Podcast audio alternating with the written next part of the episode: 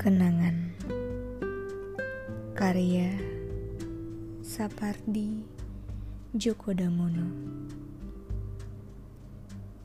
Ia meletakkan kenangannya dengan sangat hati-hati di laci meja dan menguncinya.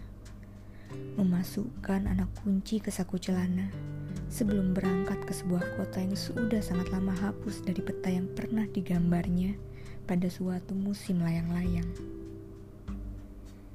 Tak didengarnya lagi suara air mulai mendidih di laci yang rapat terkunci.